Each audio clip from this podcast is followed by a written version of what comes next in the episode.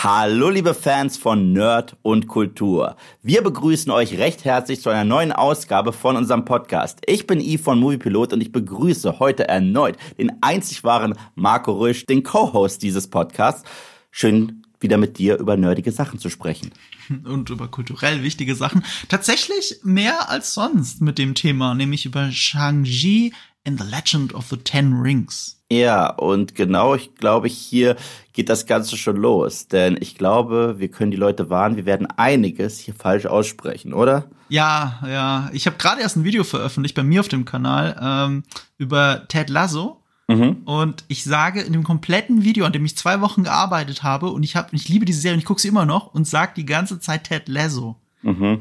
Also falsche Aussprache ist so ein Ding von mir. Und ich erinnere mich, dass nach unserem letzten Podcast, ja, ja. du so, du, du mich extra danach angerufen hast und gesagt hast, du wolltest mich nicht im Podcast korrigieren, aber der Typ heißt nicht Roger Ebert, sondern Roger Ebert war Roger ne? Ebert, ja. Ich, ja. Deswegen, ich, ich, ich mache das krass un, äh, ungern. Ich, ich korrigiere Leute nicht gerne live von er. Ja, aber ich werde gerne korrigiert, weil ich spreche halt viele Sachen komplett falsch aus und das ist mir eigentlich total peinlich. Und es wird bei Shang-Chi auch definitiv passieren. Wir haben noch, bevor der Podcast losging, überlegt, wie sprechen Sie es nochmal nicht chinesisch richtig aus im Film? Und ich meine, meine Erinnerung war sowas wie Shang-Chi. Ich glaube auch. Aber das ist das Problem bei Chinesisch, also oder vor allem Mandarin, wer das weiß, ähm, da, da ist es mit diesen Betonungen so wichtig, dass dasselbe Wort falsch betont was komplett anderes bedeutet. Und wir werden sehr vieles falsch aussprechen. Ich bin zwar Halbasiate, aber eben Filipino und äh, unsere Sprache hat wenig mit äh, Chinesisch zu tun.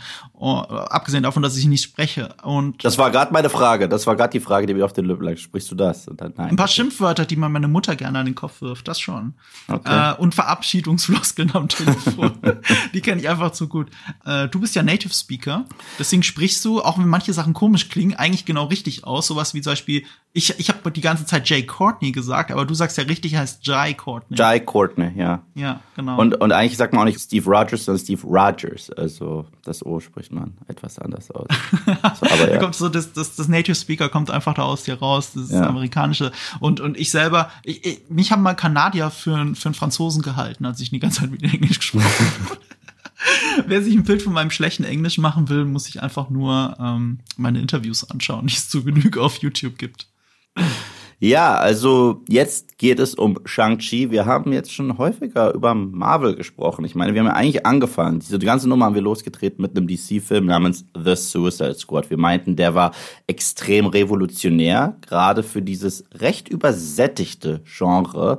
Und jetzt haben wir einen Film, der sich zumindest auf die Fahne schreibt, etwas Revolutionäres zu sein. Und ob das so ist oder nicht, ich glaube, darüber werden wir heute sprechen. Aber keine Angst, hier wird es einen spoilerfreien Teil geben und einen spoilerlastigen Teil. Und wir fangen erstmal komplett spoilerfrei an. Das heißt, alles, was wir jetzt besprechen, äh, das wurde bereits veröffentlicht im Promomaterial, in den Trailern und so weiter und so fort. Alles andere, da wird es nochmal eine Spoilerwarnung geben. Und dann machen wir hier weiter. Findet ihr auch in den Show Notes dann die genau. ähm, Spoiler-Hinweise.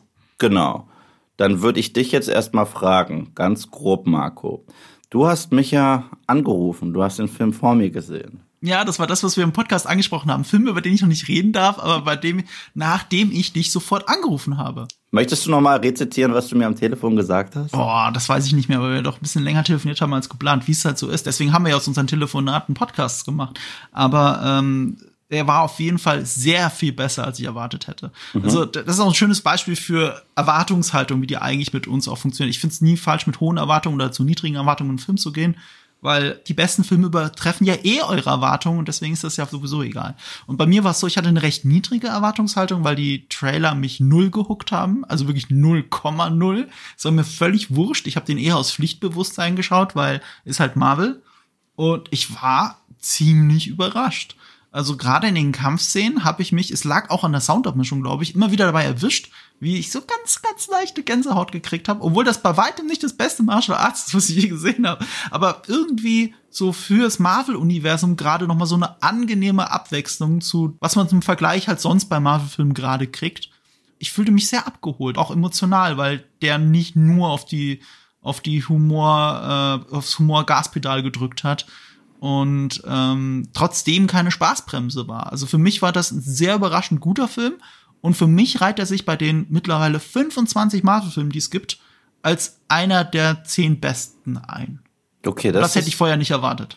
das ist bei dir eine ganz krasse Ansage gewesen, wo ich mir dachte, wow, der ist jetzt in zehn besten MCU-Filmen. Also das muss man auch nochmal sagen. Ne? Wenn, du, wenn wir über Marvel-Filme sprechen, meinen wir ganz klar MCU-Filme in diesem Fall, oder? Ja, ja. Okay. Und äh, ja, bei mir ist das nicht der Fall.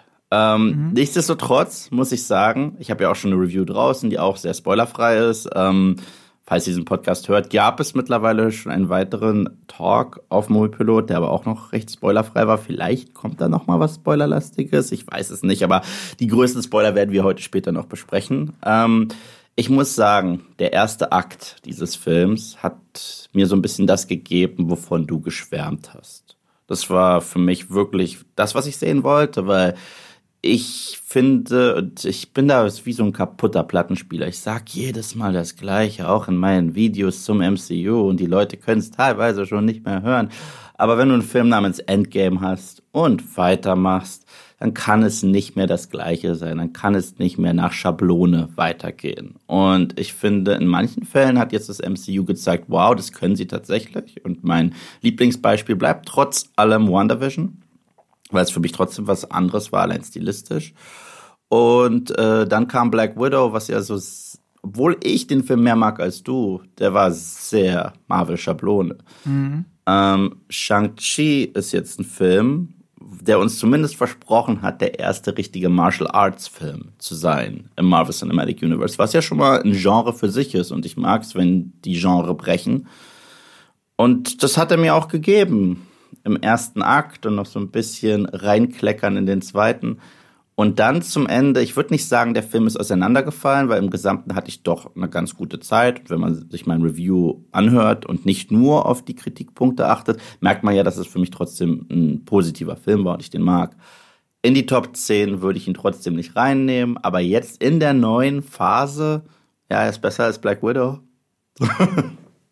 also, Ich habe das sogar äh, nochmal überprüft, weil ich dir so gesagt habe, gehört für mich zu den besten Marvel-Filmen und so zur besseren Hälfte. Und dann habe ich sogar auf Letterbox habe ich so ein Ranking, so eine Liste. Und dann habe ich mir die nochmal angeschaut und ihn reingelegt und er ist, glaube ich, tatsächlich auf Platz 10 oder 9 gelandet. okay, wow. Also unmittelbar vor Doctor Strange. Also er ist auch gerade so reingekommen bei den 25 Filmen. Man vergisst halt doch, welche Filme man doch auch noch besser fand. Aber ja, er ist bei mir knapp in die, in die Top 10 gerutscht. Und äh, ich bereue die Entscheidung auch nicht. Gar kein Problem, gar kein Problem. Wie gesagt, ich glaube, das wird heute kein Gezanke. Das ist kein Film, wo wir extrem heftig unterschiedliche Meinungen haben. Aber ich fand diesen Film, wenn ich ihn so wirklich zusammenfassen musste, solide Popcorn-Unterhaltung ab der zweiten Hälfte. Der erste Akt war aber so gut, dass mh, ich dann ein wenig enttäuscht war. Ich habe das häufiger bei Filmen. Ich, ich vergebe einem Film häufiger, wenn er ein besseres Ende hat und lahm anfängt, als umgekehrt. Und äh, zum Beispiel, ich bin ein großer Fan von Batman Begins. Aber selbst ich muss sagen, die erste Hälfte von Batman Begins ist so mit einer der besten Origin Stories, die wir je von äh, einem Superhelden bekommen haben.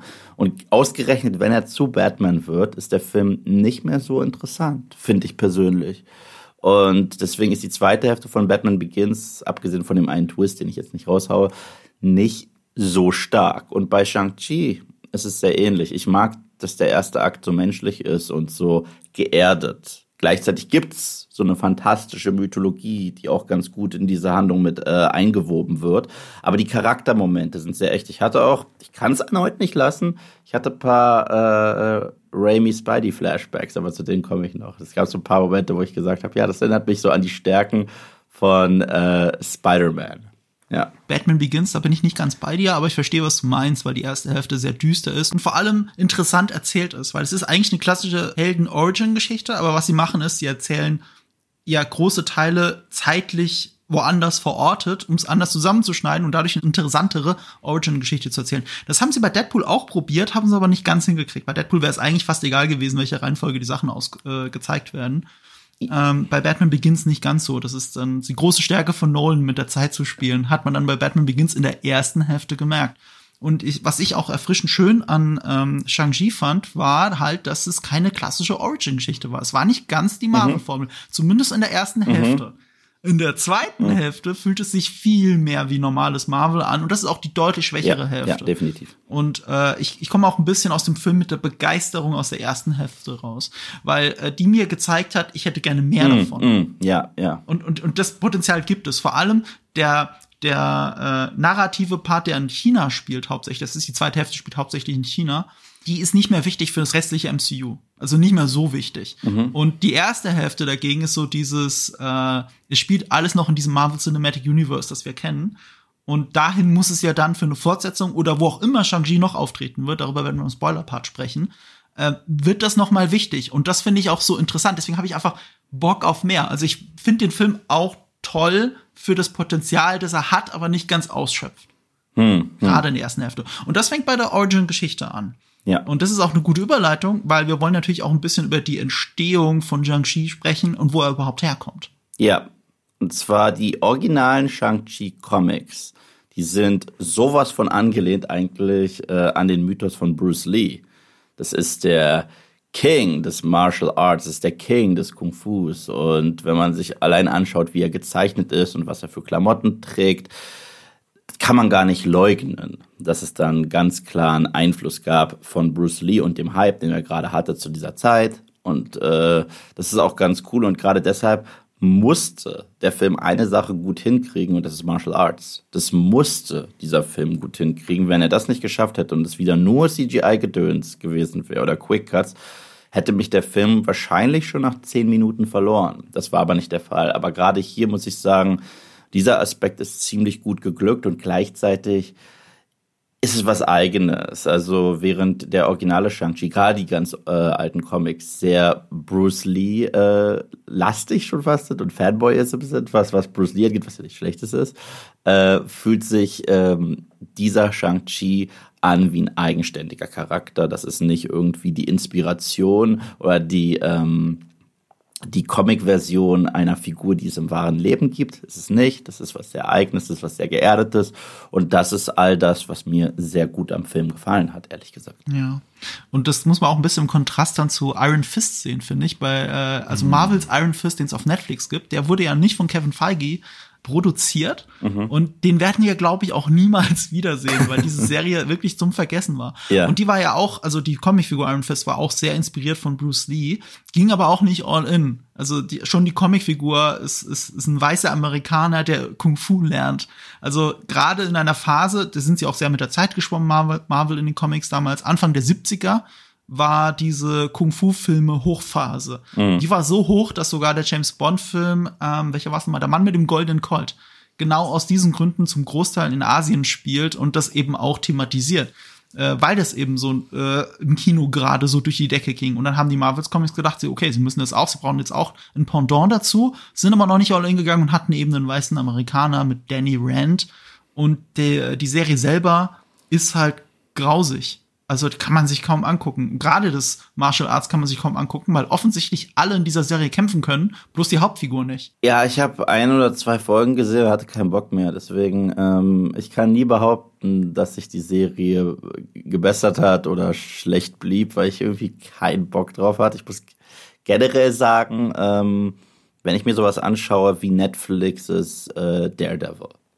Was ja ein krasser Kontrast ist, wo wir wirklich Ja. starke Kampfchoreografien hatten, wo wirklich alles gut geerdet war und auch schön aussah und gleichzeitig auch sehr den Look äh, wieder gespiegelt hat der Frank Miller Daredevil Comics, die, falls ihr sie nicht kennt, äh, Pflichtprogramm für Nerds da draußen, Man with No Fear, ja, bitte ja.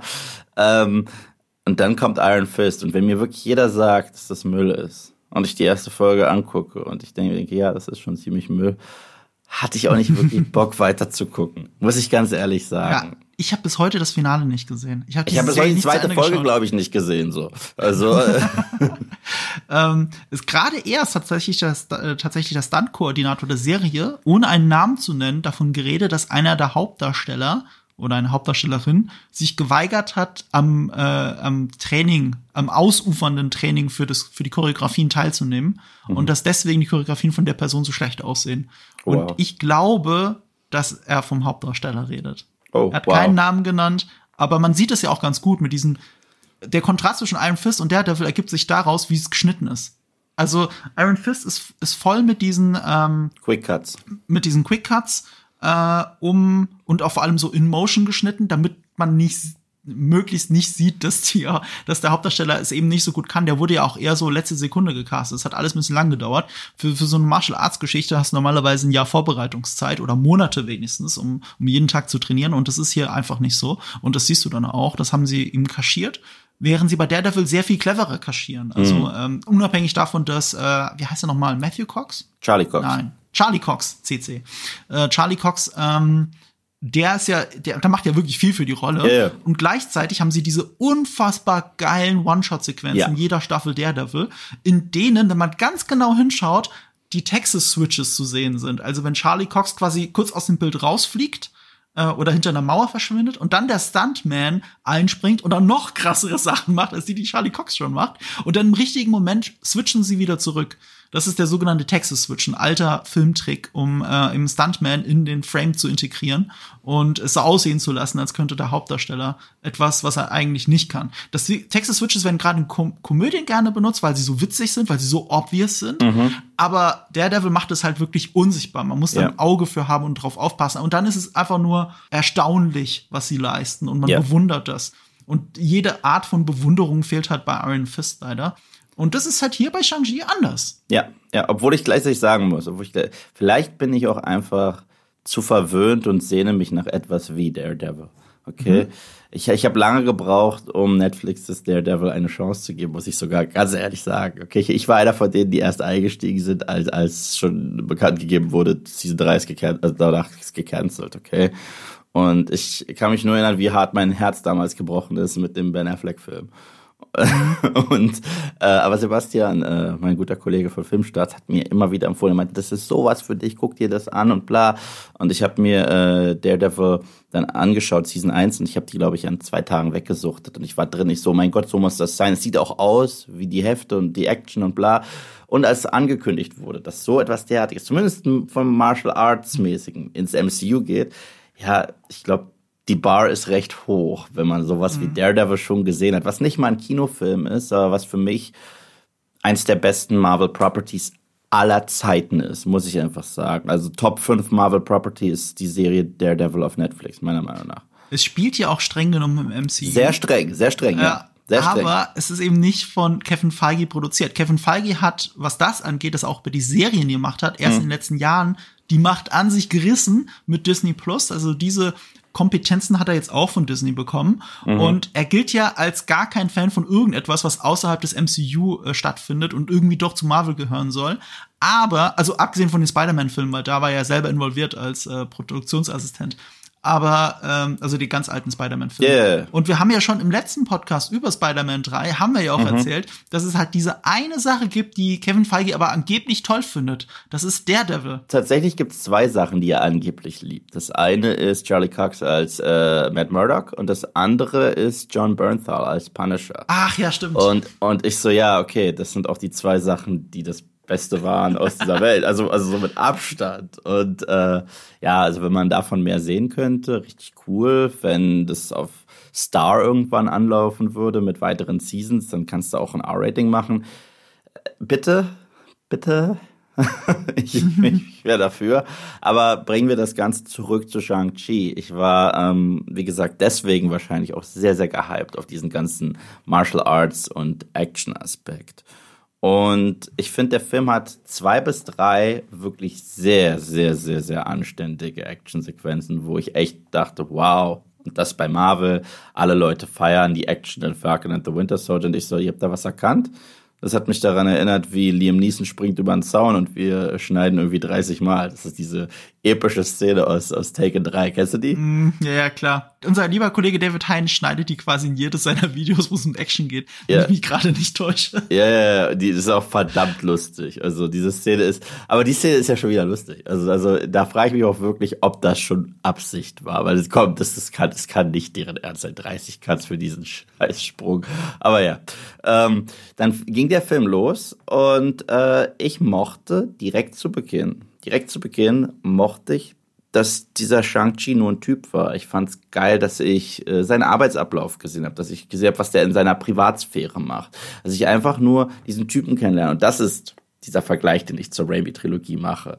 Wir haben so einen Typen, der hat einen Job, der hat eine Freundin, Fragezeichen, man weiß es nicht genau, aber die verstehen sich sehr gut und ab und zu wirkt es auch, als wenn die so ein bisschen flirten. Das fand ich alles ganz cool. Gerade diese menschlichen Aspekte fand ich im ersten Akt so stark. Weil mich persönlich, ähm, Superhelden sind toll und so weiter, aber wenn mich der Charakter hinter dem Kostüm oder hinter dem Mythos nicht interessiert, dann ciao. Und äh, das fand ich alles richtig cool. Auch die Welt hat sich sehr gelebt angefühlt, wenn er äh, Familien äh, besucht oder Freunde. Das, das war all das, was ich wirklich stark fand. Nichts davon hat sich angefühlt wie, oh, oh, wir müssen ihm schnell irgendwie was dazu dichten, damit er zwei, drei Charaktereigenschaften hat. Nein, das war einfach ein ganz natürlicher Tagesablauf, wo ich mir auch vorstellen kann, der geht dann nachts in seine Wohnung, die wahrscheinlich nicht viel kostet, wo er irgendwo schlafen gehen muss. Aber gleichzeitig wissen wir, der Typ hat ein Geheimnis und das wird ja dann sehr schnell enthüllt. Und das, das fand ich alles sehr geil. Ja, und es spielte auch in San Francisco, was dann mhm. weit, angenehm weit weg von dem restlichen äh, Avengers-Kram ist. Es muss eben nicht alles New York oder LA spielen. Und äh, ja, das erinnert mich auch so ein bisschen an Ant-Man. Das spielt ja auch in Atlanta was, glaube ich. Ne? Also es, es, fühlt sich alles so ein bisschen anders an, als was man sonst von MCU kennt. Zumal San Francisco eine sehr große Asian Community hat. Mhm. Das heißt, es passt einfach perfekt rein. Und ich wünschte, sie würden, ich habe es ja schon gesagt, ich wünschte, sie würden mehr in diesem Bereich spielen einfach, weil das ist der Culture Clash, den ich eigentlich sehen will. Später ergibt sich der Film eher komplett in die asiatische Mythologie und mhm. wird damit auch ein bisschen befremdlich, nicht wegen der asiatischen Mythologie, sondern befremdlich im Hinblick auf das MCU. Mhm. Dann denkt man, okay, okay, fliegende Drachen gehören jetzt hier auch dazu. Ah ja, alles klar. Okay. Da werden wir definitiv noch drüber sprechen. Da gab es so einen Moment, wo ich mir dachte, ich finde die Idee dahinter geil, die Umsetzung finde ich teilweise grottig, aber äh, dazu kommen wir noch. Und du wolltest auch noch, ähm, im Grunde genommen haben wir jetzt auch eine, eine ganz neue Kultur und eine Mythologie, die eingeführt wird, die, sag ich mal, so zwei, drei Bezug zu, zu echter asiatischen Mythologie hat und dann natürlich sehr verkomikisiert wird. Und wir hatten ja so einen ähnlichen kulturellen Impact mit äh, Black Panther gehabt, aber ich finde, diese Filme kann man nicht mal ansatzweise miteinander vergleichen. Was würdest du dazu sagen? Ich finde, man kann sie super miteinander vergleichen. Also, also die, also allein schon die Konzeption, die Idee dahinter, ne, dass es einen Film für die Black Community gibt oder zumindest mal die Black Community auch in Amerika, aber auch eben mit starkem Afrika-Bezug endlich ins Marvel Cinematic Universe hieft. Das ist halt die Grundidee von Black Panther und die Grundidee von Shang-Chi ist eigentlich die gleiche, plus mit asiatischen Kultur. Und deswegen finde ich sie so sehr stark sogar vergleichbar, äh, weil sie auch unterschiedlich damit umgehen. Und ich finde, viele Sachen davon macht Shang-Chi deutlich besser als Black Panther. Das war das, was ich meinte. Das war das, was ich meinte. Ich, äh, ich meinte nicht vergleichen in Hinsicht, dass du einen regulären Vergleich anziehen kannst, sondern im Sinne von einem qualitativen Vergleich. Ich finde, da kann man diese zwei Filme kaum vergleichen, weil für mich war Black Panther, ehrlich gesagt, ich mochte zwar die Welt von Wakanda, okay, aber gleichzeitig habe ich da so viele Fragezeichen über meinem Kopf gehabt, weil die haben mir gesagt, das ist die äh, progressivste und äh, sehr, sehr weit entwickelte Gesellschaft auf der Welt, aber sie entscheiden immer noch, wer ein König ist, indem sich zwei Leute mit dem Stock hauen. Und das hat mir nicht gefallen, ehrlich gesagt. So. Und auch die Tatsache, dass wir Okoye, ähm, viele kennen sie, das ist Danai Gurira aus äh, Michonne aus The Walking Dead, dass wir sie anfeuern sollen, obwohl sie in fünf Sekunden unseren Helden eigentlich verrät und dem anderen die Treue schwört, nur weil er auf dem Thron sitzt. Obwohl er ganz böse ist.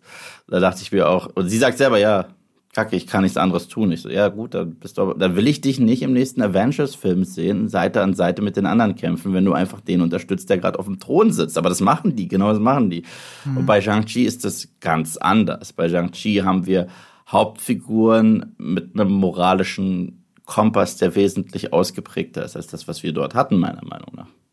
Ja, also ähm, so wichtig Black Panther, und das sehe ich ja auch, für, für die Black Community war, sowohl in den USA als auch einfach weltweit. Ne? Ja. Dieses Wakanda Forever, das prägt sich einfach jedem ein. Und jeder mag Black Panther.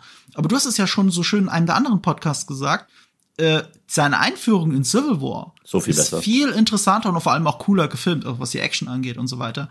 Und, und Wakanda nimmt ihm das so ein bisschen weg und das nicht wegen, wegen dem Land, Nö. sondern wegen der Art, wie sie wie sie Schwarze da darstellen. Ich habe wirklich das Gefühl, es gibt latenten Rassismus im Black Panther, über den wir aber zu wenig sprechen.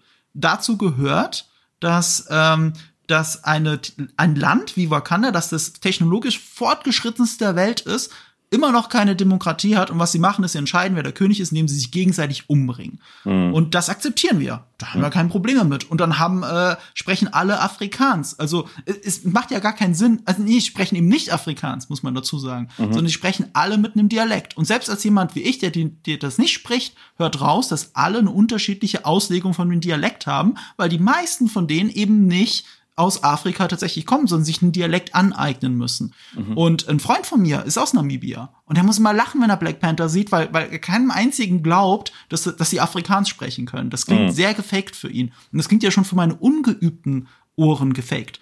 Und Shang-Chi zum Beispiel hat in den ersten, ich glaube sogar 15 Minuten, wird in dem Film nur Chinesisch gesprochen. Und ja. zwar von Leuten, die auch Chinesisch sprechen, deren Muttersprache das ist. Und das ist so ein ganz anderer Approach äh, äh, wirklich respektvoll mit der Kultur umzugehen. Damit habe ich so ein bisschen meine Probleme mit Black Panther. So, ich weiß, welche, für welche Bedeutung er steht. Das schätze ich an dem Film. Das kann man eben nicht hoch genug anrechnen.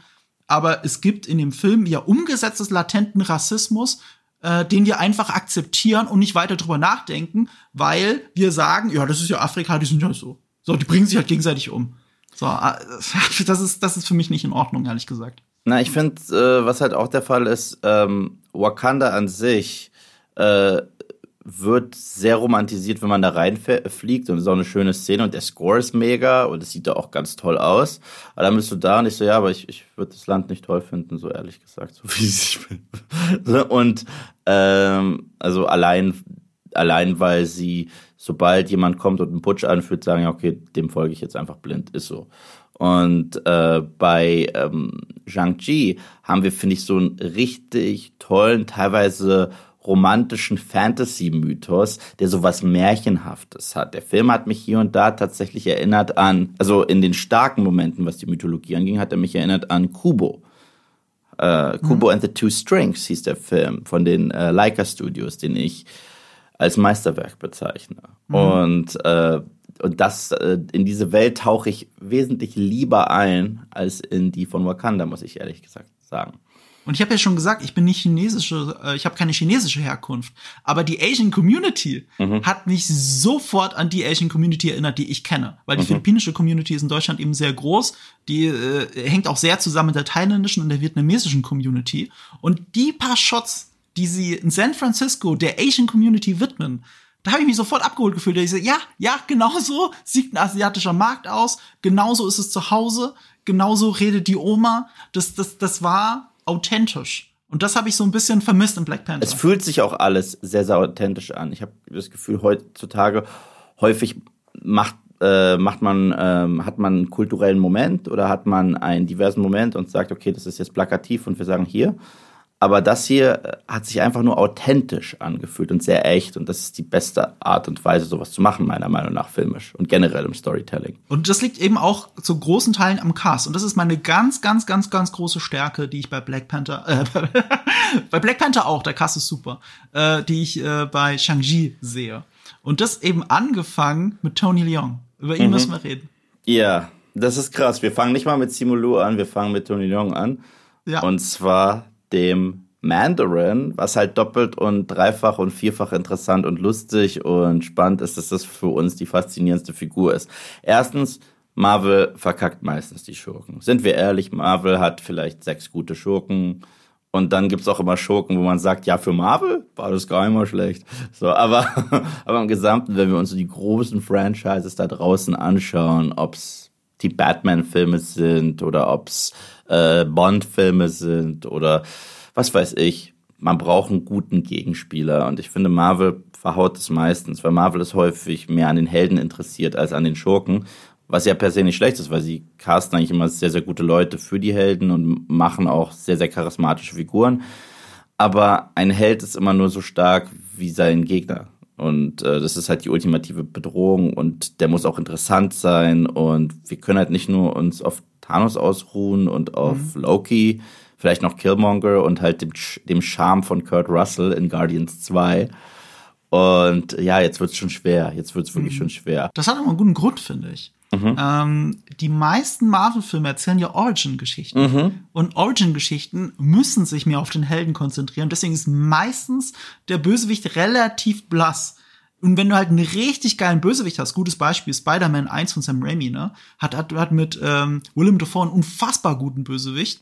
Aber wenn du nur seine Screentime siehst, hat auch relativ wenig. Er reißt es halt an sich. Und sie erzählen ja eigentlich zwei Origin-Geschichten nebeneinander. Deswegen funktioniert's ganz gut. Wenn du dich aber wie die meisten Marvel-Filme nur auf den Held konzentrierst, ist der, ist der Bösewicht eben entsprechend schwächer. Deswegen sind fast alle oder sogar alle Marvel-Bösewichte ähm, besser, wenn sie wenn, wenn es nicht ein Origin-Film ist. Ob's oh, der oh, ich habe so viele Gegenargumente. Ich habe so also, viele. Hast du viele? Oh, bei Loki ja. zum Beispiel ist erst der richtig gute Bösewicht eben durch Avengers. Äh, Thanos ist einer der besten Marvel-Bösewichte und er ist eben auch durch Avengers gut und nicht durch einen Origin-Film. Und in diesem Film ist es so, dass es für mich funktioniert, weil Tony Leung einen Bösewicht spielt, der mit der Origin des Helden so stark verbunden ist und gleichzeitig die Origin des Helden nur in Flashbacks erzählt wird dass es hier eben besonders gut funktionieren kann. Äh, welcher Marvel-Bösewicht im Origin-Film ist denn besonders gut, deiner Meinung nach? Loki in Tor 1 ist tatsächlich eine seiner, sein bester Film, weil es auch eine Origin-Story für ihn ist. Und wie er sich verraten fühlt von seinem Vater und seinem Bruder und er eigentlich der Vernünftige ist, während Thor der Unvernünftige ist mhm. und sich das genau wandelt. Das ist wahnsinnig spannend erzählt. Okay. Ja, wie gesagt, ich finde, er gewinnt durch Avengers nochmal. Er gewinnt dadurch noch mehr, aber der war in dem Film schon toll. Und, und in Phase 2, also wo es auch die, dann die Sequels gab, also ich finde persönlich, okay, Malekith ist eventuell der beschissenste Gegner, den sich Marvel je hat äh, mhm. erlaubt. Und das ist Tor 2. Und mhm. da war Thor schon etabliert und wir haben sogar Loki im Film und deren Hin und Her ist das einzig Gute an diesem Film. Aber nur weil ich das sage, heißt es ja nicht, dass automatisch jeder Bösewicht in jeder Fortsetzung dann besser ist. Das habe ich nicht gesagt. In Captain America The Winter Soldier, ich meine, ja, Robert Redford ist immer super in allem, aber da ist ja das Beste, dass der Bösewicht eigentlich die Situation ist. Die Tatsache, dass, äh, dass Captain America feststellen muss, dass äh, die äh, Regierungsinstitution, für die er arbeitet, infiltriert wurde. Das ist das Spannende. Ja, aber das ist jetzt wieder ein Argument für mich. Das ist ein Argument für dich, aber das ist auch nicht der eine Bösewicht, an dem man diese Sag mal außer Loki noch jemanden. Und ich sag dir, Loki gewinnt durch die anderen Filme. Ja, ja, okay, Iron Man 3, Aldrich Killian lahmer als Jeff äh, Bridges. Du bringst jetzt nur Beispiele für Bösewichte in Fortsetzungen, die nicht gut sind. Das war nicht mein Argument. Ach so. Mein Argument ist, dass es in Origin-Filmen viel schwieriger ist, einen richtig guten Bösewicht zu haben. Okay, okay, okay. Ähm, ich finde, bei äh, beim MCU könntest du da recht haben. das wollte ich damit ah, sagen. Beim MCU könntest du da recht haben. Es gibt genügend Filme, die sagen, okay, wir haben eine Origin-Story und haben trotzdem gleichzeitig einen guten Bad Guy. Batman Begins hat Ra's al Ghul. Ja, richtig, aber da auch der Fokus auf dem Held und wie ich gesagt habe, äh, mhm. wenn du es clever anstellst, durch Flashbacks, durch eine also du, dann kannst du auch mit einem Held als Bösewicht, also mit einem Bösewicht arbeiten, der den meisten Teil des Films gar keine Rolle spielt. Mhm. Dann funktioniert das schon. Also wie Spider-Man, wie Batman Begins. Aber das sind halt so, so, ja, die Ausnahmen dadurch, dass der Bösewicht in den wenigen Szenen, die er hat, glänzen muss. Mhm. Und das ist halt super schwierig. Ja. Das, das klappt halt meistens nicht. Und da Marvel hauptsächlich Origin-Geschichten erzählt, um dann die Leute erst in Fortsetzungen und eben in diesen Mash-ups zusammenfinden zu lassen, dann gibt's dort eben die besten Bösewichte. Ich glaube, es ist noch ein anderes Problem. Ich glaube, das Problem, was sie haben, ist, äh, ist, wie Marvel häufig Bösewichte betrachtet. Ich glaube, das, äh, ich glaube, Marvel betrachtet häufig, nicht immer, aber häufig betrachtet die Bösewichte halt nur als das eine, was der, was der Good Guy dann hauen muss. Glaube ich wirklich. Und deswegen gibt's halt so viele Wegwerfbösewichte. Und das sind Figuren, die Potenzial gehabt hätten, aber man sagt, äh, den, den nehmen wir eh nur unter Vertrag für einen Film und bringen ihn nicht zurück, wir machen ihn kaputt. Zum Beispiel mhm. Thanos war spannend, auch ohne den Aufbau, den er bis dato hatte. Und der war ganz gut, aber der war auch für zwei Filme da. Loki, den hatten die direkt unter Vertrag für mehrere Filme. Das mhm. heißt, es ist ein Bad Guy, der sich von Film zu Film weiterentwickelt hat, mhm. ähnlich wie die Good Guys, was ganz cool ist. Aber dann gucke ich mir an, äh, was sie mit Mats Mikkelsen angestellt haben. Dann gucke ich mir an, dass sie Malekith eingeführt haben. Dann gucke ich mir an, was sie sich äh, bei Ant-Man 2 so rausgenommen haben. Walton Goggins, einfach nur, damit er eine weitere Partei ist, auf die man irgendwie einprügeln kann. Ich so, ja, so funktioniert es meiner Meinung nach nicht. Ein guter Bösewicht muss entweder so ein Spiegelbild sein, ein dunkles Spiegelbild des Helden, muss halt, es muss so ein Werteclash geben. Für mich sind halt auch die besten Konfrontationen zwischen, äh, in Comics werden meistens äh, mit Worten ausgetragen. Das ist so, wenn diese Ideologien aufeinander prallen. Mhm. Superman könnte Lex Luthor jeden Tag umbringen, macht's aber nicht. Und das ist das Spannende, wenn sich die beiden treffen und diese Ideologien aufeinander mhm. clashen. Mhm. Und das Gleiche haben wir in meinem Lieblings-Comicfilm, der ja nicht mal auf dem Comic basiert, Unbreakable. Mhm. David Dunn und Mr. Glass. So, das, äh, das, das, das will ich sehen.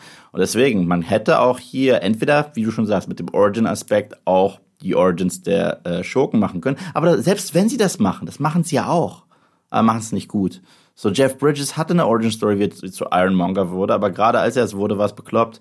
Wo, es ihm geglückt ist, Killmonger zum Beispiel. Genau das, was du sagst, Spiegelbild und Ideologien clashen aufeinander. Ja, aber Killmonger war fertig, deswegen das war das Gute. Killmonger war schon fertig. Jeff Bridges war, war im Grunde genommen Vaterfigur, dann war Geld wichtiger, dann war er ja. böse. Aber Killmonger zum Beispiel hat mehr Origin-Geschichte in Black Panther als Black Panther, weil das eben nicht der erste Black Panther-Film ist, sondern Civil War äh, und deswegen auch einer der besten Marvel-Bösewichte. Und deswegen hat Black Panther auch diese große Schwäche, die andere Marvel-Filme nicht haben, ausgerechnet leidet diesmal der Held drunter, weil alle anderen Figuren ja. spannender sind. Aber das bringt uns zurück zu Shang-Chi. Denn dieser Mandarin ist erstens ein Mandarin, okay? Mhm.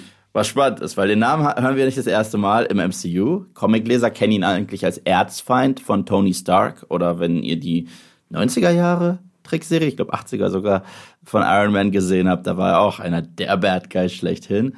Und jetzt ist er wirklich da. Ich meine, ich weiß, du magst den Twist von Iron Man 3.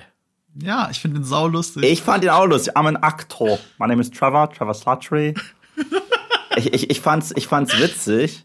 Ich fand's nur auf Kosten von so einem geilen Bad Guy. Ich habe gelacht, ich habe ich hab lautstark gelacht. Es war wirklich witzig. Es hat, es hat, es sollte ein Witz sein und ich habe gelacht. Mhm. Also Job well done aber auf Kosten von so einem geilen Bösewicht, der so gut war, der besser war als alles, was ich im MCU bis dato gesehen habe. Ich so, ah, könnt ihr den wenigstens durch was Gutes ersetzen? Nein, wir ersetzen ihn durch Guy Pierce im Anzug, der sauer ist, weil Tony mal ein Meeting mit ihm verpasst hat. Okay. Ja, das ist, das, da gebe ich dir recht. Das ist, ihn durch Guy Pierce zu ersetzen, ist nicht cool. Und, und dann sagt er auch noch, I am the Mandarin. Ich so, nein, bist du nicht. Du bist dritter Typ im Anzug, der Bösewicht von Iron Man ist. Wir hatten Jeff Bridges, wir hatten Sam Rockwell und jetzt haben wir dich. Leck mir am Arsch so. Und äh, das, das, das fand ich halt mega lab. Ich kann nicht sagen, wie krass lab ich das finde. Erneut, Batman Begins Tangente. Wir haben Razal Ghul angeblich auf dem Thron, er geht kaputt. Nein, but ist Razal Ghul immortal? Und zack, Liam Neeson ist da. Ich so, wow. Ja, auch ein Twist, ähnlicher Twist wie Iron Man 3, nur mit dem Impact und ohne Gag. Ja aber richtig gut. Ich so, dann gucke ich mir Liam Neeson an, ich so, warte, alles, was er je gesagt hat, passt noch viel besser zu Ra's al Ghul als diese Karikatur da auf dem Thron, die nur eine Puppe war. Ich so, geil. Das fand ich richtig, richtig, richtig mhm. stark. Ne? Und ja, jetzt haben wir auf jeden Fall den Mandarin. Und ich war glücklich als, äh, als Comic-Fan. Ja, ja, in jeder Hinsicht. Das war eine dramatische Figur, das war eine stark geschriebene Figur. Ja, in gewisser Hinsicht gab es sehr viele Fantasy-Aspekte rund um diese Figur. Und der Mythos, der sich drumherum entwickelt hat, den fand ich auch unfassbar stark. Das Einzige, was ich hier sagen muss, ich fand den Mandarin so stark, dass im zweiten Akt hat er mich so viel mehr interessiert als Shang-Chi. Ich so, ja, äh, Shang-Chi war mega spannend im ersten Akt und danach hat er ein äh, Interesse, äh, habe ich ein Interesse äh, verloren für ihn, weil der Film sich auch ihm nicht mehr so gewidmet hat. Der Film hat dann gesagt, ja, okay, und jetzt machen wir das, was wir bei Marvel nie machen. Wir zeigen euch die Seite des Schurkens. Und ich so, ja, ja, und der ist spannend. Ach so, Shang-Chi ist auch noch im Film. Hi. So, äh, so habe ich mich gefühlt. Ja, ich finde, sie haben es halt sehr schön miteinander verwoben. Einfach ähm, die Origin von Shang-Chi mit dem Bösewicht, weil er eben der Vater von Shang-Chi ist. Also es ist kein Spoiler, das seht ihr alles auch im Trailer. Mhm. Ähm, und das fand ich einfach sehr gut miteinander verwoben und vor allem sehr gut gespielt. Mhm. Und auch die Einführung, ne, zahlt ja auf all das ein, was du gesagt hast. Gerade weil The Mandarin in der Nachbetrachtung so eine problematische Feinfigur war in den Marvel Comics, weil eben ähm, ja kulturell nicht sehr sensibel damit umgegangen worden ist und man dann genau darüber eben streiten kann und weil Iron Man 3 eben auf mit Füßen auf ihn drauftritt und genau das spricht Tony Leung an und in dem Fall eben ein, ein echter Chinese, der sich auch über den Namen lustig macht. Mhm. Wieso sollte denn ein Bösewicht wie eine Mandarine heißen? Was soll der Quatsch? Mhm. Ja, und, und er sagt es ja auch so schön, er hatte in den, in den tausend Jahren, in denen er lebte, so viele verschiedene Namen. Und das, das zahlt dann so alles drauf ein und, und, und das, auch die Einführung widmet sich ja nur ihm und ist eben auch in Chinesisch gehalten. Mhm. Also ich finde das super stark. Und dazu kommt, dass ich eine sehr enge Verbindung zu Tony Young als, als Darsteller habe, weil mein, mein liebster Film aus China, und ich bin großer John Woo-Fan, aber mein Lieblingsfilm aus China ist Infernal Affairs von, ich glaube, 2000, 2002 sowas. Das ist das Original zu einem Film, den ihr vielleicht alle gesehen habt, nämlich The Departed mhm. von Martin Scorsese. Und so gut The Departed auch ist, ich finde Infernal Affairs einfach noch eine Nummer besser. Ich liebe diesen Film. Und Tony Young spielt die Hauptrolle. Er ist quasi Leonardo DiCaprio in dem Film. Und das hat er so fantastisch gemacht. Und gerade auch mit dem Ende, wie der Film endet. Und er endet auch so viel besser als Departed, weil Martin Scorsese fällt, fällt in einem Film, der in Amerika spielt, nichts mehr ein, als dass sich noch mehr Leute gegenseitig umbringen. Mhm. Ähm, während äh, Infernal Affairs eher damit ausklingt, dass die Welt eben manchmal scheiße ist. Mhm. Und dass die mhm. Leute, die zurückbleiben, nicht automatisch dann das Happy Ending haben und dass es denen auch schlecht gehen kann. Und all das hat auch Tony Leung so fantastisch transportiert. Und das dann zu sehen, ihn wiederzuerkennen, auch in Shang-Chi, ne? Also ich, ich saß nur drin, woher kennst du den? Dann so, oh mein Gott, das ist ja Tony Leung und, und, und äh, weil ich mich wirklich null mit dem Film vorher auseinandergesetzt habe. So wenig Erwartungshaltung hatte ich an ihn. Ich habe den ersten Trailer gesehen. Das Einzige, worüber Leute gesprochen haben, war eine Szene mit einem Match, wo die gesagt haben, habe ich da gerade Wong gesehen, wie er gegen den Bad Guy aus The Incredible Hulk kämpft? Ich so, ah, das klingt ja wahnsinnig mhm. spannend. So. Und was halt, was halt, was halt Shang-Chi erreicht, ist ja das, was jeden guten Bösewicht ausmacht. Er ist nicht einfach nur böse, weil das Drehbuch will, dass er böse ist, sondern er hat eine Motivation. Voll. Und, und, und vor allem, er, er fühlt sich halt im Recht. Das, was sich durch die gesamte Menschheitsgeschichte zieht. Menschen machen böse Dinge, weil sie glauben, im Recht zu sein und etwas Gutes für die Welt zu tun oder für sich selbst. Und genau das transportiert er. Bei ihm gehe ich sogar so weit, da kann ich die Tangente gleich zu drei Sachen machen, okay? Was seine Motivation angeht. Er ist für mich, ehrlich gesagt, äh, die Inspiration für ihn ist für mich Bram Stokers Dracula. Für mich der ultimative, tragische Bad Guy da draußen. Falls ihr diesen Film noch nicht gesehen habt, Leute, mhm. bitte, tut euch den Gefallen. So. Und das zweite ist, er ist für mich auch ein wenig, was George Lucas mit Anakin machen wollte in den Prequels und nicht geschafft hat. Ja, guter Vergleich, ja. Ist er für mich wirklich. Und ich weiß nicht, ob ihr zurzeit Marvels What If guckt.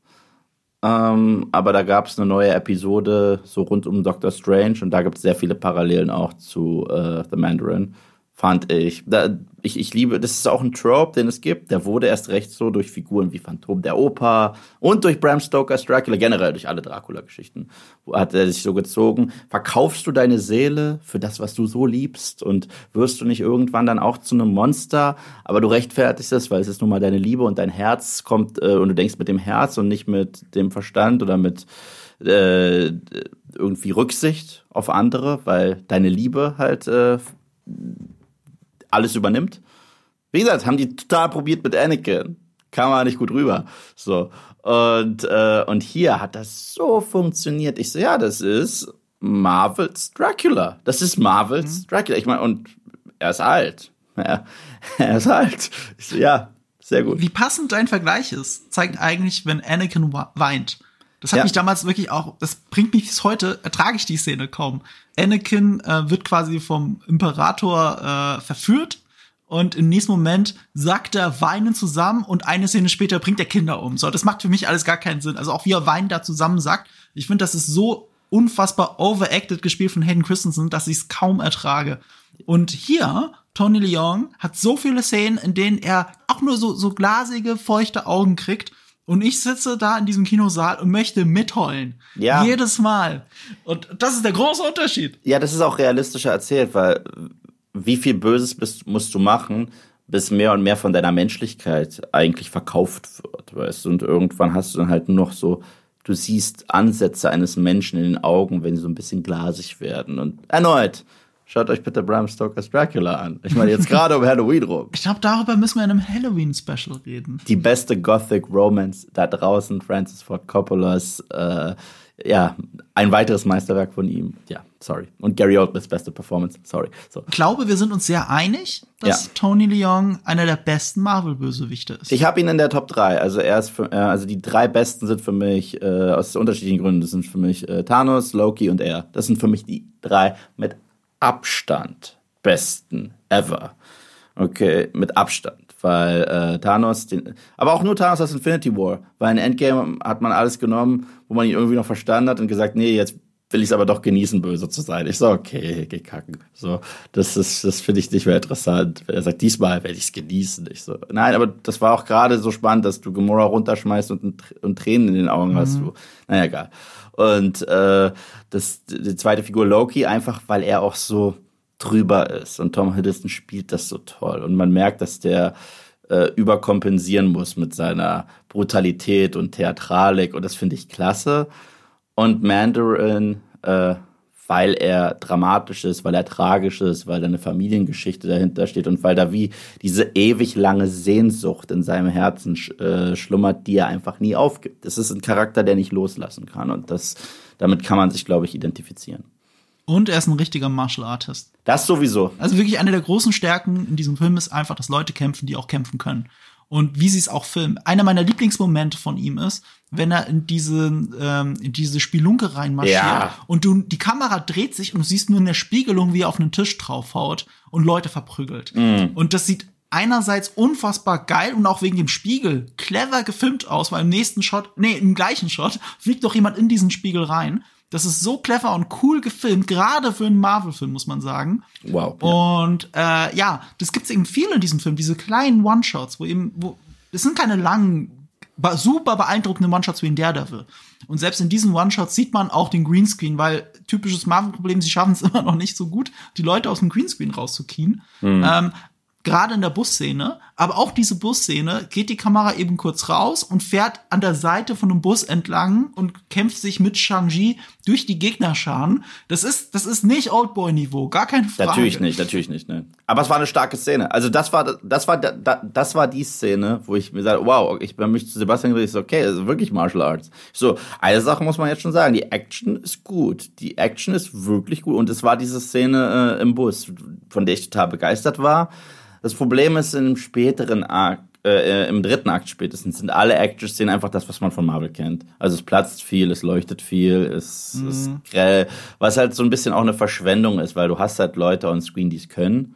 So, du mhm. hast äh, auch krasse Stunt-Koordinatoren, die das alles geplant haben und Choreografien einstudiert haben und dann ersetzt es halt durch Leuchten und ja. Das spielt im letzten Akt eben tatsächlich gar keine Rolle mehr und, und beraubt sich damit einer der größten Stärken dieses Films. Aber da reden wir auch im Spoiler-Part noch mal genauer drüber. Also die Action ist trotzdem insgesamt ein großes Plus und für mich auch ein Grund, den Film tatsächlich noch mal zu gucken. Also für mich ist die Action die beste Action im gesamten MCU. Aber das ist hm. also ist für mich, muss ich dazu auch sagen, ist keine große Kunst. So. Leider. So, muss ich sagen, ist leider keine große Kunst, aber es ist die beste Action im MCU. Ich finde immer noch Daredevil an sich ist besser, aber Daredevil haben wir jetzt gesagt, ist ja nicht wirklich MCU, irgendwo schon, irgendwie nicht. Ähm, Winter Soldier hätte das die beste Action sein können, wenn die Kamera nicht alle zwei Sekunden gewackelt hätte. Dieser Kampf zwischen Bucky und Steve ist cool in der Theorie. In der mhm. Theorie, ne? Und äh, ich mag halt auch, was wir bei Guardians sehen. Es ist schön drüber und so weiter.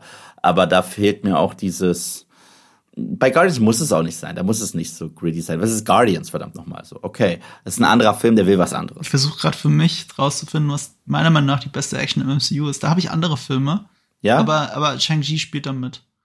Ich habe einen anderen Anspruch an eine Action-Szene. Dann sag was. Ich glaube, eine meiner Lieblings-Action-Szenen im MCU ist tatsächlich Guardians of the Galaxy Volume 2, wenn der Pfeil die Crew massakriert. Liebe ich auch, liebe ich auch. Das ist halt wie, wie wie James Gunn eine Szene inszeniert. Aber es ist auch keine klassische Action-Szene. Es ist eigentlich ein Musikvideo. Ich musste gerade an klassische Action-Szenen denken. Und äh, allein handwerklich ist da Shang-Chi der Beste im ganzen MCU. Das finde ich, kann man nicht anders sagen. So. Was ich auch relativ stark finde, ist eigentlich ein bisschen unterschätzt, ist ein Iron Man 3, wie sich Tony Stark von Iron Man Anzug zu Iron Man Anzug durchkämpft. Das finde ich auch super. Ich fand's viel geiler. Sorry, dass er ohne Iron Man Anzug unterwegs ist und Leute mit Sachen aus dem Baumarkt platt macht. Das ist auch super stark. Das war das, was, was für mich nicht nur die coolere Action war, weil, weil sie halt on screen war und zweitens, weil es ein wichtiger Moment für Tony war, weil Tony ist Iron Man. Es ist nicht der Anzug, der Tony macht, es ist Tony, der den Anzug macht. Und genau. äh, das war diese Szene. Und deswegen äh, mag ich ja Iron Man 3 als gerade als Charakterfilm für Tony total gerne. So, also ja, auch, lieben gerne. Also Ja. Und ich bleibe immer noch dabei, das wäre einer der besten Marvel-Filme uneingeschränkt, wenn sie das gemacht hätten, was sie hätten machen wollen, nämlich, dass er äh, Alkoholiker ist, dass es darum geht und nicht um Dämonen, die er nach dem Avengers 1-Kampf hat, also dieses äh, äh, posttraumatische.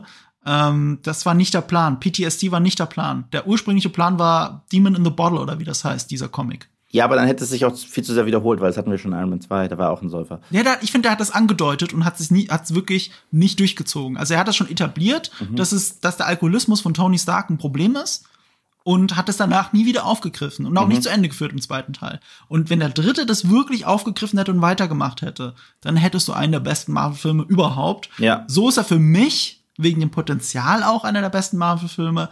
Aber dafür würde ich dann echt auch oft ausgelacht, dass ich das sage. Aber ich liebe Iron Man 3. Ich mag den auch total gerne, aber ich bin auch einer der Weirdos, die sagen, Iron Man 2 ist ein missverstandener Film und ich mag den. So, ich finde Iron Man 2, wenn man den sich heutzutage anguckt, ist er wesentlich besser als vieles, was wir Neues im MCU kriegen, weil er hat Ecken und Kanten Ja. und ja, aber das ist eine ganz andere Tangente, zu der können wir gerne ein anderes Mal kommen. Schreibt uns in die Kommentare, ob ihr diesen ultimativen Tony Stark Talk mal haben wollt und mal schauen, was passiert. Ähm, Ja. ja, dann lass uns doch mal zur Chemie kommen zwischen Aquafinas Katie und äh, Shang-Chi. Weil Marvel hat ja häufiger solche Romanzen auch unter den Hauptfiguren. Und ich fand gerade das Schöne zwischen den beiden, ich meine, sie ist ja ganz klar der Comedy Relief, der Comic Relief, sie ist da für die Gags und so weiter. Es gibt zwei Sachen, die mir richtig gut gefallen haben.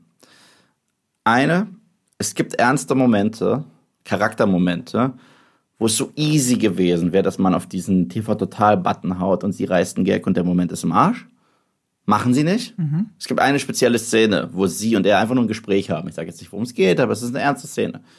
Und wenn das jetzt Doctor Strange gewesen wäre, hätte man es mit einem Gag kaputt gemacht.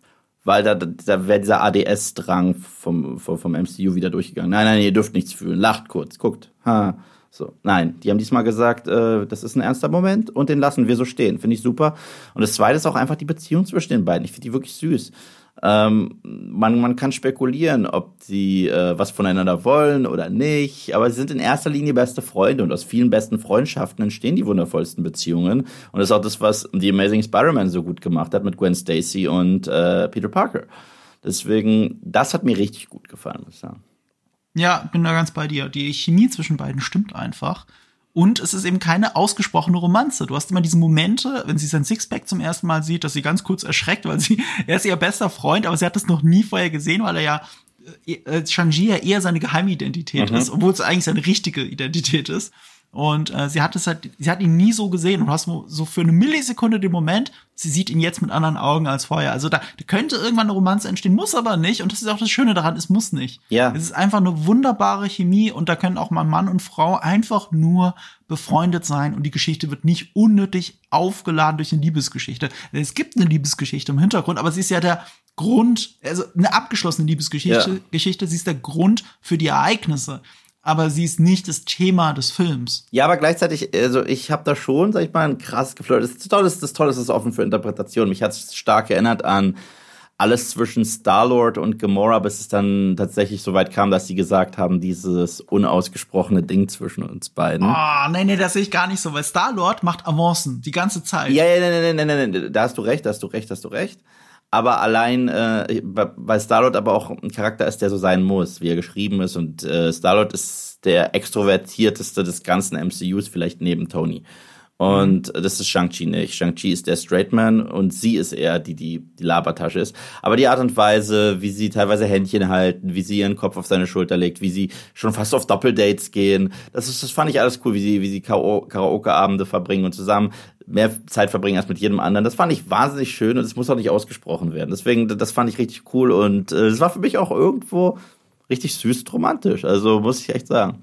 Ja, oder es ist halt wirklich einfach eine richtig gute Freundschaft. Ja. Ich habe das auch gerne so interpretiert. Ich will eigentlich gar nicht, dass die zusammenkommen. Und wenn, dann müssen sie es wirklich gut erzählen. Eine andere große Stärke übrigens ist für mich, äh, apropos Romantik, Michelle Yeoh. Weil für die Frau habe ich einfach eine Schwäche. Nicht eine romantische, sondern ich finde, jeder Film wird besser, wenn Michelle Yeoh dabei ist. Äh, und sie rettet Star Trek Discovery fast im Alleingang für mich. Und ich war einfach so froh, sie auch in dem Film zu sehen. Ja, und gerade ihre Szenen erinnern sehr an Crouching Tiger, Hidden Dragon. Ja. Das ist halt auch stilistisch äh, der Punkt, den ich halt ziemlich cool fand. Es gibt einen Moment, und das ist noch alles spoilerfrei. Wir wissen, wenn man die Trailer sieht, es gibt sowas wie ein magisches Land. Mehr möchte ich nicht sagen. Das sieht man im Trailer, man sieht magische Sachen. So. Äh, ja. Es ist Marvel, irgendwas Magisches muss es ja geben. So. Und wie das inszeniert ist, ist wirklich wie in klassischen Folklore-Martial Arts Stories. Und das finde ich richtig, richtig toll. Also ähm, der Mix aus den Farben, den Sets, wie viel davon echtes Sets war, ist halt Frage, aber trotzdem sieht es ganz schön aus. Es sieht echter aus als Wakanda. Ja, also, ja. also dieses Dorf zum Beispiel, das sieht für mich alles sehr on-set aus, ja. außer dass der Horizont natürlich ein bisschen verändert wurde. Genau, genau. Und auch was total im Kopf bleibt hier, was auch bei Marvel häufig vergessenswert ist, was das Ganze noch untermalt, ist die Musik. Filmmusik wirklich sehr, sehr schön. Filmmusik hat mich stark erinnert an erneut äh, Kubo and the Two Strings. Mhm. Toller Film, zum zweiten Mal erwähnt, guckt ihn euch an. Ähm, das, äh, das hat mir alles verdammt gut gefallen. Das, gerade das mit Michel Yeoh hat ja auch gezeigt, worum so Martial Arts ja eigentlich geht. Also mhm. es ist nicht nur das Kämpfen selber. Das Kämpfen ist immer so ein Miteinander. Das ist wie wenn zwei Menschen miteinander tanzen. Und gerade auch Tiger and Dragon zeigt ja, dass Kämpfe eben im, auch ein Dialog sind. Sie sind Dialog. Es geht um etwas. Und das hast du immer wieder auch in Shang-Chi, gerade in, in der zweiten Filmhälfte, wenn Kämpfen nur noch für etwas steht. Oder sogar der allererste Kampf in diesem Film ist ein Dialog. Das ist in Wirklichkeit ein Dialog. Das ist ja auch eine Philosophie häufig. Also es ist sehr, äh, es hat uns schon Mr. Miyagi beigebracht, okay? Mhm. das ist, wenn man kämpft, nur um zu verteidigen, nie um anzugreifen und so weiter. Und äh, das sieht man hier auch und es ist echt schön gemacht, wie gut die auch aufeinander äh, eingestimmt. Simulu heißt der richtig? Ja. Shang-Chi. Die Szene, wo er mit ihr trainiert. Wundervoll, wundervoll. Ich will auch nicht, ich weiß nicht, wie lange die dafür geübt sind, bis sie so gut synchronisiert waren da in dieser Nummer. Fand ich mhm. wirklich sehr, sehr, sehr stark. Sehr, sehr stark. Ja, und apropos Simonu, äh, äh, da gibt's auch diese schöne Geschichte. Er hat auf Twitter vor Jahren, als er gehört hat, dass Shang-Chi gedreht wird, hat er sich hat er hat auf Twitter Marvel markiert und so gefragt, so, hey, wie sieht's aus? Wann reden wir? Ja, geil. Und, und ein halbes Jahr später wurde er gecastet. Aber das heißt nicht, dass, dass ihn Marvel tatsächlich deswegen gecastet hat. Er hat das auch nochmal in einer Talkshow neulich verifiziert. Ähm, er hat es zwar geschrieben, selber schon quasi wieder vergessen. Marvel hat anscheinend auch nicht dran gedacht. Er war ganz normal im Casting-Prozess und er war eben der Lucky Guy, der Shang-Chi spielen darf. Hm, hm. Ja, ich würde sagen, wollen wir in die Spoilerrunde gehen? Wollen wir in die Spoilerrunde gehen? Ja, da müssen wir nämlich über die besonderen Schwächen sprechen und ich glaube, das macht's, äh, das können wir im Spoiler-Part stärker besprechen. Deswegen lasst uns noch ein grobes Fazit geben. Das mache ich ja eigentlich so gut wie nie. Das ist witzig, wenn man meine Reviews schaut. Ich habe nie sowas wie ein Rating. Ich habe kein Rating-System. Mhm. Das heißt, ich sage nicht vier von fünf, ich sage nicht fünf von fünf, ich gebe keine Schulnoten. Fuck it, machen wir es heute hier. Was würdest du dem Film geben? Äh, bei Letterbox hat man ja eine Wertung von fünf Sternen mhm. Maximum und fünf gebe ich super selten. Mhm. Filme der letzten 20 Jahre gibt's nur eine Handvoll, weil oft gucke ich Filme noch drei, vier Mal, bis ich fünf gebe. Mhm. Und äh, bei mir landet Shang-Chi mit einer, was bei mir immer noch sehr gute Wertung ist, von dreieinhalb, genau noch in den Top 10 von, vom MCU. Der beste MCU-Film hat bei mir eine viereinhalb, das ist nämlich Guardians of Galaxy Volume 2. Hm, hm, okay. Ja, ich glaube, ich würde ihm auch so eine drei geben. So, so, so drei von fünf. Vielleicht, wenn es das Zehner-System wäre, wäre es eine 6,5 bis 7 von 10, irgendwie so überdurchschnittlich auf jeden Fall. Aber es ist trotzdem ein Film, den ich vielleicht zweimal noch äh, gucke im Gesamten, dann nicht mehr. Was mich zu den Problemen des Films bringt, die wir jetzt im Spoiler-Teil endlich besprechen können. Ich habe direkt nach dem Film sogar überlegt, ihm eine 4 zu geben. Ja. Von, fünf. Also so gut finde ich ihn. Nur in der Nachbetrachtung habe ich mir gesagt, eigentlich findest du vor allem die erste Hälfte richtig geil. Das ist so Und krass. Deswegen habe ich ein bisschen abgewertet dann doch innerlich. Ich würde ihn aber trotzdem noch mal gucken tatsächlich. Das zeigt eigentlich, dass äh, das spiegelt unsere beiden Philosophien wieder. Du, du kannst so optimistisch bleiben und dich so gut an de, den Anfang eines Films zurückerinnern und den dir rausnehmen als das, was ihn so äh, ausmacht.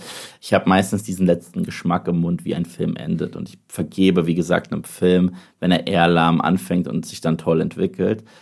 Das Gegenteil, damit habe ich immer so meine Probleme. Deswegen müssen wir jetzt spoilern, weil wir müssen über deinen Geschmack reden mit dem Ende. Genau. Okay. Fette Spoilerwarnung. Seid ihr bereit? In drei, zwei, eins. Okay. Ich hasse das Ende. Hast du so ein krasses Wort dafür? Ich hasse das Ende. Okay? Ich überhaupt nicht. Also, also nein, ich rede nicht, ich rede jetzt nicht vom CGI-Gedöns und so weiter. Das ist mir wurscht, das ist Marvel. Das mag ich nicht, aber darüber reden wir auch gleich. Ich mag's auch nicht, aber ich hasse es nicht. Okay? Ich hasse die letzte Szene des Films. Was ich damit meine ist, der Film erzählt eine Geschichte rund um Shang-Chi, rund um seinen Papa, rund um den Mythos. Und ja, jetzt kann ich es auch richtig aussprechen. Er ist Graf Dracula, er hat geliebt, seine Frau ist gestorben. Und alles, was er tut, ist eigentlich, er will sie zurückholen aus dem Reich der Toten. Und das ist sowas Dracula-mäßiges, das ist sowas Anakin-mäßiges, wenn es gut gewesen wäre. Ich will Padme vom Tod retten. Das ist toll. Und äh, er hat halt seine Kinder vernachlässigt, um dieses Ziel zu erreichen. Aber eigentlich liebt er sie auch. Dann gibt es zwei Sachen, die mich hart wurmen. Zum einen, wie antiklimaktisch das ganze Ende zwischen Vater und Sohn. Ganz krass. Die beiden haben eben noch diesen, diese, dieses monumentale Aufeinandertreffen. Okay? Mhm. Und es hätte stark enden können. Entweder mit einem anständigen Kampf oder einem anständigen Gespräch oder sogar nonverbal, aber nein, es kommt so ein verkackter Drache und holt sich Papa und Papa guckt ihn an und schubst ihn kurz zur Seite und sagt, Peace out, ich bin jetzt raus aus dem Film, jetzt heißt es CGI. Ich dachte mir, ich war wirklich so, you've got to be shitting me. Das ist gerade nicht passiert. Für Leute, die es, für die es funktioniert, dieser kurze Blick von ihm, schön. Für mich hat es null funktioniert. Ich so, das ist jetzt vorbei. Das ist, und jetzt bleiben wir mit der Kacke. Ja, jetzt bleiben wir wirklich mit komischem Drachen, der fliegt. Das, das soll mich jetzt jucken. Nach der, no nein. Einfach, einfach fett nein. Okay? So. Und das zweite ist das ganze Ende. Und das ist die letzte Szene. Und die letzte Szene. Das, das ist ganz, ganz kurz. Lass uns erst bei, dabei bleiben, okay? okay? okay? Weil das spielt auch ein bisschen rein mit dem, was ich am Film nicht so mag. Ich okay. mag nicht diese Drachen-Action. Ja. Ich mag dieses CGI-Kram nicht. Und dann hast du halt diese zwei Martial Artists, Tony mhm. Leung und Simu Liu. Und ihr Kampf besteht hauptsächlich aus Ringe halten, wie Voldemort und Harry Potter gegenüberstehen mit Lichtblitzen zwischen den beiden. Mm, mm. Und dann fällt einer von beiden tot um, weil der Drache ihn killt. Ja. Äh, ich ich verstehe es ein bisschen, weil Marvel ist immer noch Marvel. Sie wollen nicht erzählen, wie der Sohn seinen Vater umbringt, obwohl genau das in Guardians of the Galaxy Volume 2 ja passiert ist. Äh, sie trauen sich das nicht. Das ist auch mit Iron Man im Grunde genommen passiert. Tony ja. hat auch seine Vaterfigur in die Luft gejagt. Aber ja, aber der hat sich ja auch selber umgebracht so ein bisschen. War da nicht was? Nee, Tony hat ihn einfach mal hart in die Luft gejagt. Hat er in die Luft gejagt? War da nicht irgendwas? Ach nee, ich verwechsel das gerade mit, mit Spider-Man.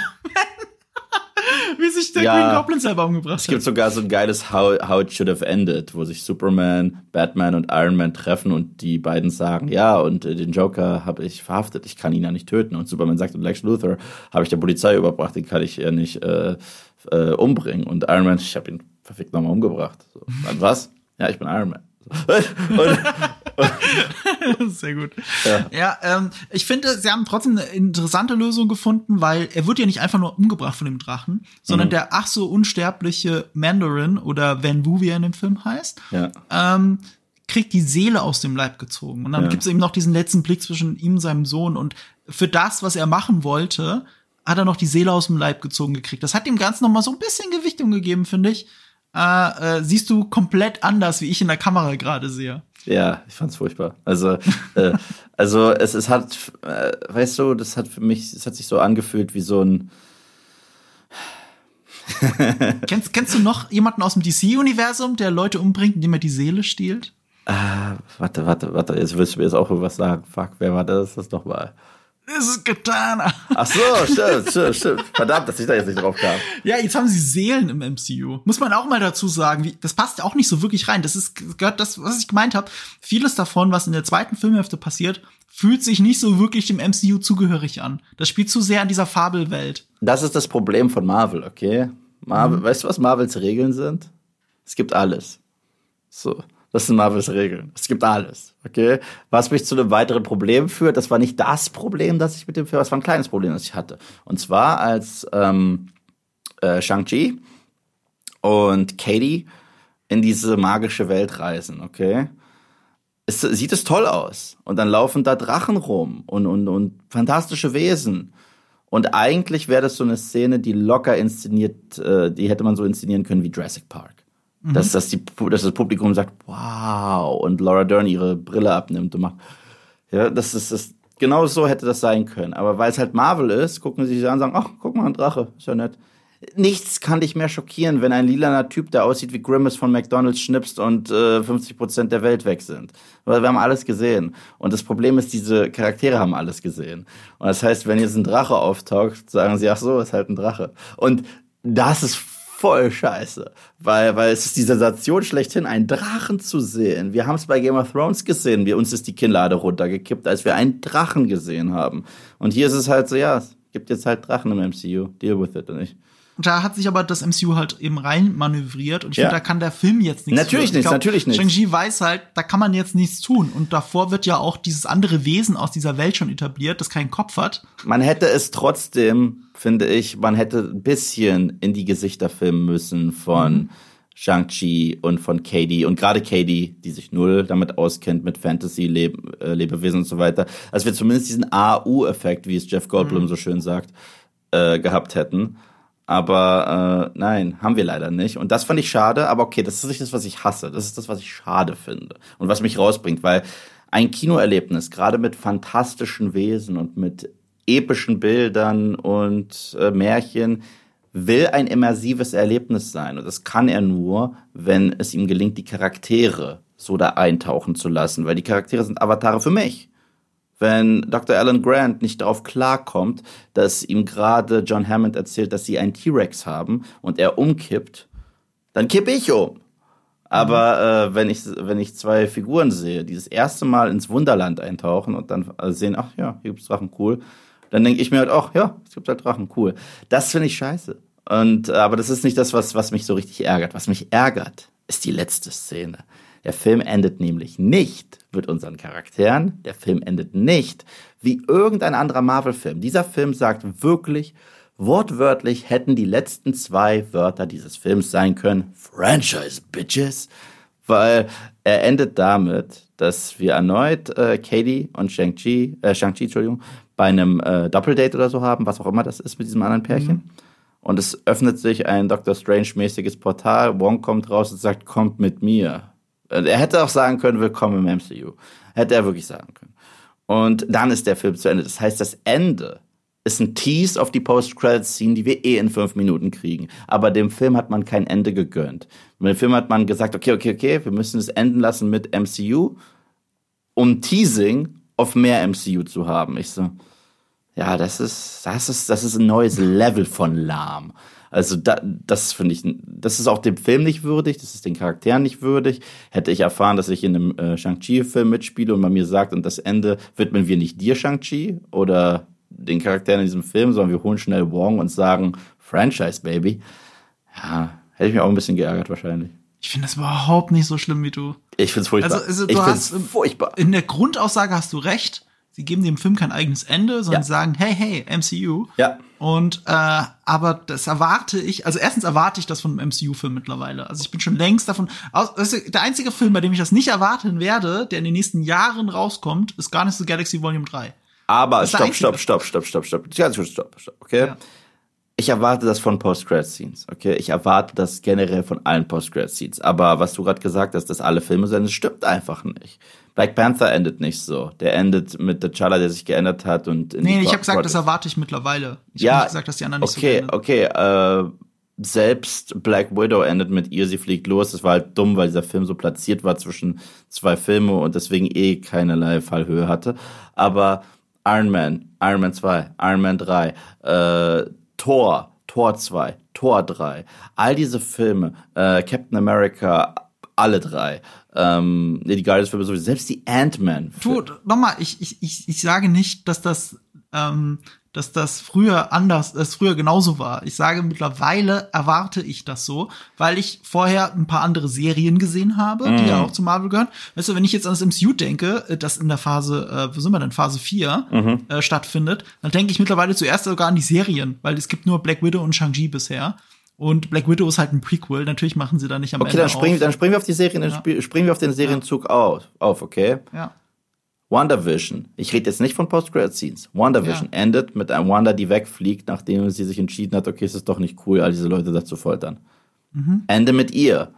Falcon and the Winter Soldier. Bevor den Post-Credit-Scenes. Die beiden gucken zusammen nach diesem Straßenfest, das sie da am Fischkutter haben, äh, in, den, in den Sonnenuntergang. Es endet mit denen. Danach steht noch Falcon and the Winter, nee, Captain America and the Winter Soldier und dann kommt der ganze Marvel-Kram. Und alles, was du gerade gesagt hast, ruft für mich in der letzten Szene Franchise-Bitches. Ja. Also alles davon.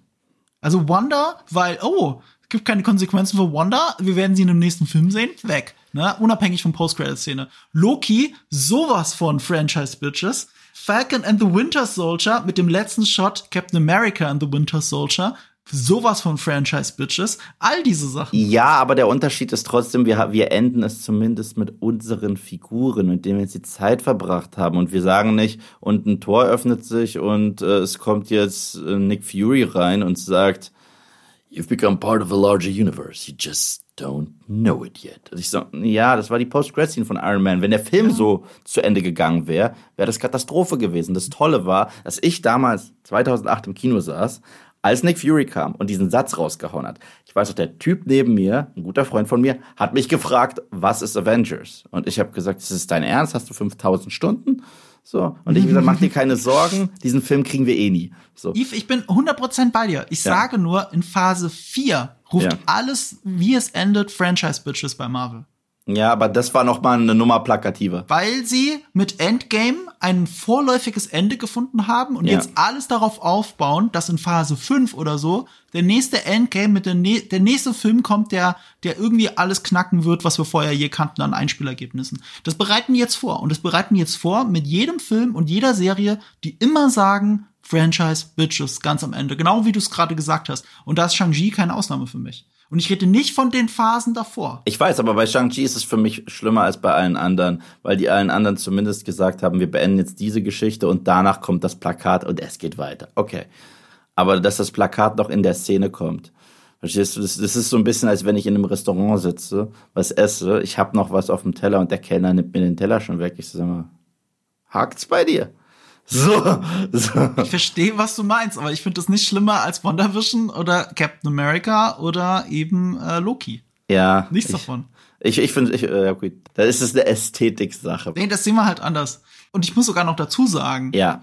Ich liebe ja Benedict Wong. Das hatte Ich ich schon auch. im letzten Podcast. Ich habe gar kein Problem mit ihm. es hat mich gefreut, ihn zu sehen. in Ich mag ihn auch. Szene. Und ich fand es auch so schön, und ich liebe es ja immer, wenn letzte Szenen, letzte Momente in einem Film mit dem Anfang des Films zu tun haben. Mhm. Ja, das ja. ist durch diese Restaurantszene eben gegeben und dem Charakterwandel, den es von der ersten, vom ersten Restaurantbesuch bis zum letzten Restaurantbesuch gab. Und sowas mag ich tatsächlich. Ich Deswegen auch. mag ich das Ende. Ich, ich auch. Es hätte im Restaurant enden können. Es hätte damit enden müssen, dass sie diese Geschichte erzählen, das Pärchen sie komisch anguckt und sagt, ja, ihr redet nur Blödsinn. Zack, zu Ende. Okay. Aber stattdessen kommt Wong rein und sagt, oh, und wir sehen uns wieder. Das fand ich ein bisschen, das fand ich leider schade. Also es ist auf jeden Fall genauso wie du sagst. Es geht fünf Minuten später eben mit der Post-Credit-Szene weiter und zwar wirklich weiter, weiter und es ruft noch mehr Franchise-Bitches. Aber das mochte ich auch schon wieder, weil es ist wieder eine Karaoke-Bar-Szene und das finde ich einfach, das fand ich wirklich saulustig. Auch weil es natürlich mit einem super krass asiatischen Klischee spielt, das aber stimmt. Gibt- Ich kenne, also so viele in meiner asiatischen Verwandtschaft lieben Karaoke. Es ist einfach so. Ich liebe aber auch Und Karaoke. sie spielen damit. Ähm, ja, was ich, äh, ja, da sehen wir in der Post-Credit-Scene, was recht, man schreit noch mehr Franchise-Bitches und holt sich Mark Ruffalo, äh, Bruce Banner, der jetzt nicht mehr ewig der intelligente Hulk ist, sondern Mark Ruffalo immer noch mit einem Arm in der Schlinge. Wie lange hat er das jetzt? Acht Monate? Keine Ist Ahnung. egal, ich war so erleichtert. Ich habe diese Smart Hulk Kacke gehasst. Und äh, ja, ich, ich, ich bin kein Fan von Mark Ruffalo als, als Bruce Banner. Also er war, Ah! gut in, er war gut in Avengers 1 und vielleicht noch in, Ja. äh, in Teil 2, also in Age Tor of Ultron. 3, hallo? Nee, seitdem ist da war nur noch Mark Ruffalo. Äh, Der Film ist spaßig, aber er ist nur Mark Ruffalo im Film. Ja, Mark Ruffalo ist jetzt Hulk. Das ist einfach so. Ja, das ist das Problem. Er ist nur, Mag ich. er ist nur noch Mark Ruffalo. Er ist nicht ein Charakter, er ist Mark Ruffalo. Das regt mich mega auf, aber okay. Darüber können wir ein andermal reden. Und dann sehen wir noch äh, Captain Marvel, ähm, ist auch da. Und äh, ja, die beiden reden mit äh, Shang-Chi, dass seine Ringe ein Signal ins Weltall schicken. Das heißt, ja, wir haben wahrscheinlich schon die nächste große kosmische Bedrohung, die angedeutet wird. Ja, nett. Und wir haben noch eine Post-Credit-Scene zu den Ten Rings, weil ein Charakter ist witzig. Wir haben null über sie geredet, aber der Film sagt auch, dass sie vernachlässigt wird. Der Film vernachlässigt sie aber auch selbst. Und das ist die Schwester von Shang-Chi. Das fand ich sehr witzig. Alle zwei Sekunden sagt man, oh, wie vernachlässigt sie ist. Und der Film macht nichts mit ihr. das stimmt, vernachlässigt sie. Auf einer Metaebene unter unterstreicht das ja auch die Aussage.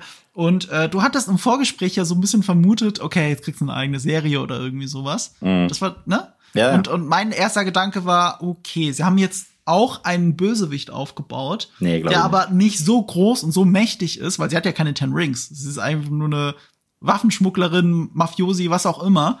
Äh, also viel ist da nicht da, äh, mit denen sie arbeiten kann. Es gibt halt die Ten Rings, ja. Also ich glaube, das ist, das spielt tatsächlich entweder eine Rolle für eine Fortsetzung von Shang-Chi und oder, was ich sogar noch für wahrscheinlich halte, äh, sie wird in einer der Serien auftauchen. Ja, ich glaube, sie kriegt ihre eigene Disney Plus Serie. Das glaube ich. Eigene Serie auf gar keinen Fall. Ein Bösewicht, eine eigene Serie, denke ich nicht. Ja, es wird doch nicht böse sein. Sie wird so, sie wird so böse sein wie Cruella de Vil. Das können die zurzeit gut. Ja, ich glaube, sie ist ein Bösewicht. Ich glaube, ich glaube, wir werden sie in sowas sehen wie Falcon and the Winter Soldier oder, ja, doch eher sowas wie Falcon and the Winter Soldier oder Hawkeye. Hm. Ja, da werden die schon diese Jelena äh, äh, drin haben aus Black Widow. Ja, aber du weißt doch, wie das ist, wenn zwei eigentlich gute Figuren gegeneinander kämpfen und dann irgendwann merken, es gibt ja noch größeren Bösewicht, dann wird gegen den gekämpft. Ja, aber dann kämpfen die gegen die, dann sind es drei Charaktere, die merken, wir sind nicht so böse, wir brauchen noch einen vierten. ja, so. richtig. Und, und, schon sind wir wieder in der Marvel-Formel. So, ähm, das ist das, was mir auch aufgefallen ist. Wir müssen noch über ein paar Gastauftritte sprechen, die es gibt aus dem MCU in diesem Film, okay? Ja.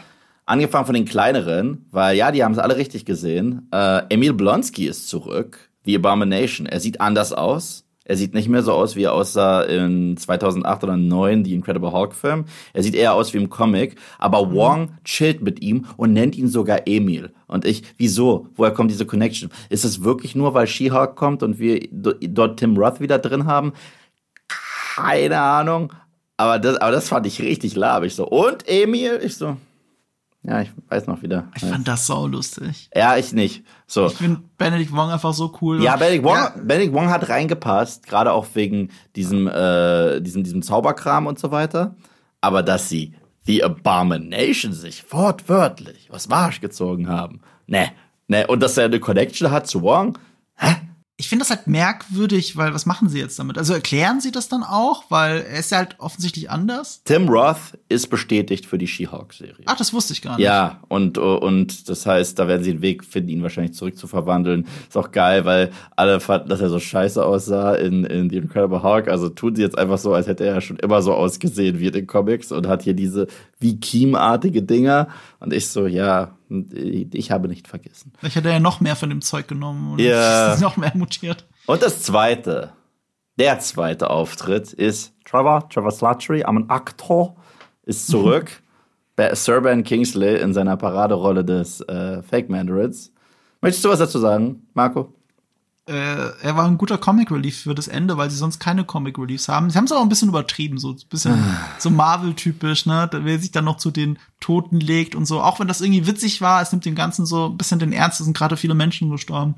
Also, das, das ist ein schmaler Grad, den sie nicht ganz gut gehen, aber ich fand es ihn sinnvoll implementiert tatsächlich. Für mich ist es, wäre es der das perfekte Cameo gewesen. Ich hätte mich schon fast aufgeregt, wenn er nicht aufgetaucht mhm. wäre. Mhm. Und ich finde es geil, dass er der Court Jester ist, der Hofnarr mhm. von dem echten Mandarin, was mega witzig ist. Und so sein Schausteller. Oder als sie ihn das mhm. erste Mal sehen, brillant. Und Ben Kingsley, dass ich sagen, überhaupt sagen muss, dass der eine Rolle rockt, das muss ich gar nicht mehr sagen. Ja, er ist klasse.